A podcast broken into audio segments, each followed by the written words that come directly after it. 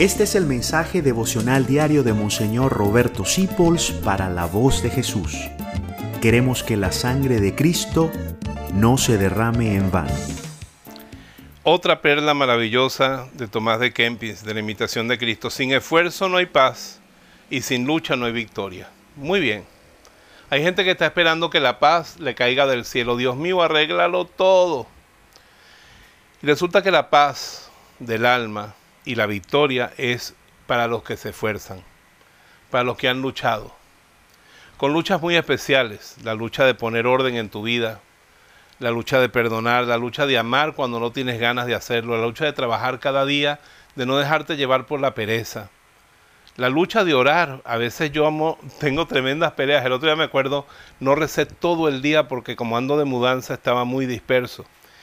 Y llegaron las 11 de la noche y entonces yo tenía posibilidad de ver un programita de televisión, una distracción o rezar lo que no había rezado en el día. Ajá, ¿y cuánto me costó llegar a este cuarto de oración? ¿Y cuánto me costó sentarme? ¿Y cuánto me costó? Pero cuando terminé de hacer la oración dije, wow, lo hice, lo logré. Llegó la paz y llegó la victoria, ¿ves? Uno tiene que luchar por ser una persona que perdona, una persona que ama. El otro día me enteré de una cosa, de una persona que parece que no me quiere mucho y hemos tenido problemas en la vida.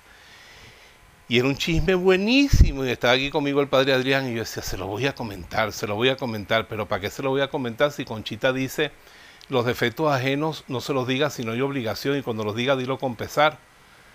Me costó, todavía me cuesta, tengo ganas de decírselo en lo que lo vea, pero no se lo voy a decir. Y ahí tengo paz, Sé un hombre forzado, esfuérzate y sé valiente, le dijo Dios a Josué. No creas que las personas aguadas que no luchan van a llegar a la paz y al reino de los cielos. La victoria es de los que luchan. Jesucristo dijo, el reino de los cielos es de los que se hacen violencia ellos mismos. Sé fuerte y valiente. Te bendigo en el nombre del Padre, del Hijo y del Espíritu Santo. Amén. María te acompaña siempre porque ella es tu madre. Gracias por dejarnos acompañarte. Descubre más acerca de la voz de Jesús visitando www.lavozdejesús.org.be. Dios te bendiga rica y abundantemente.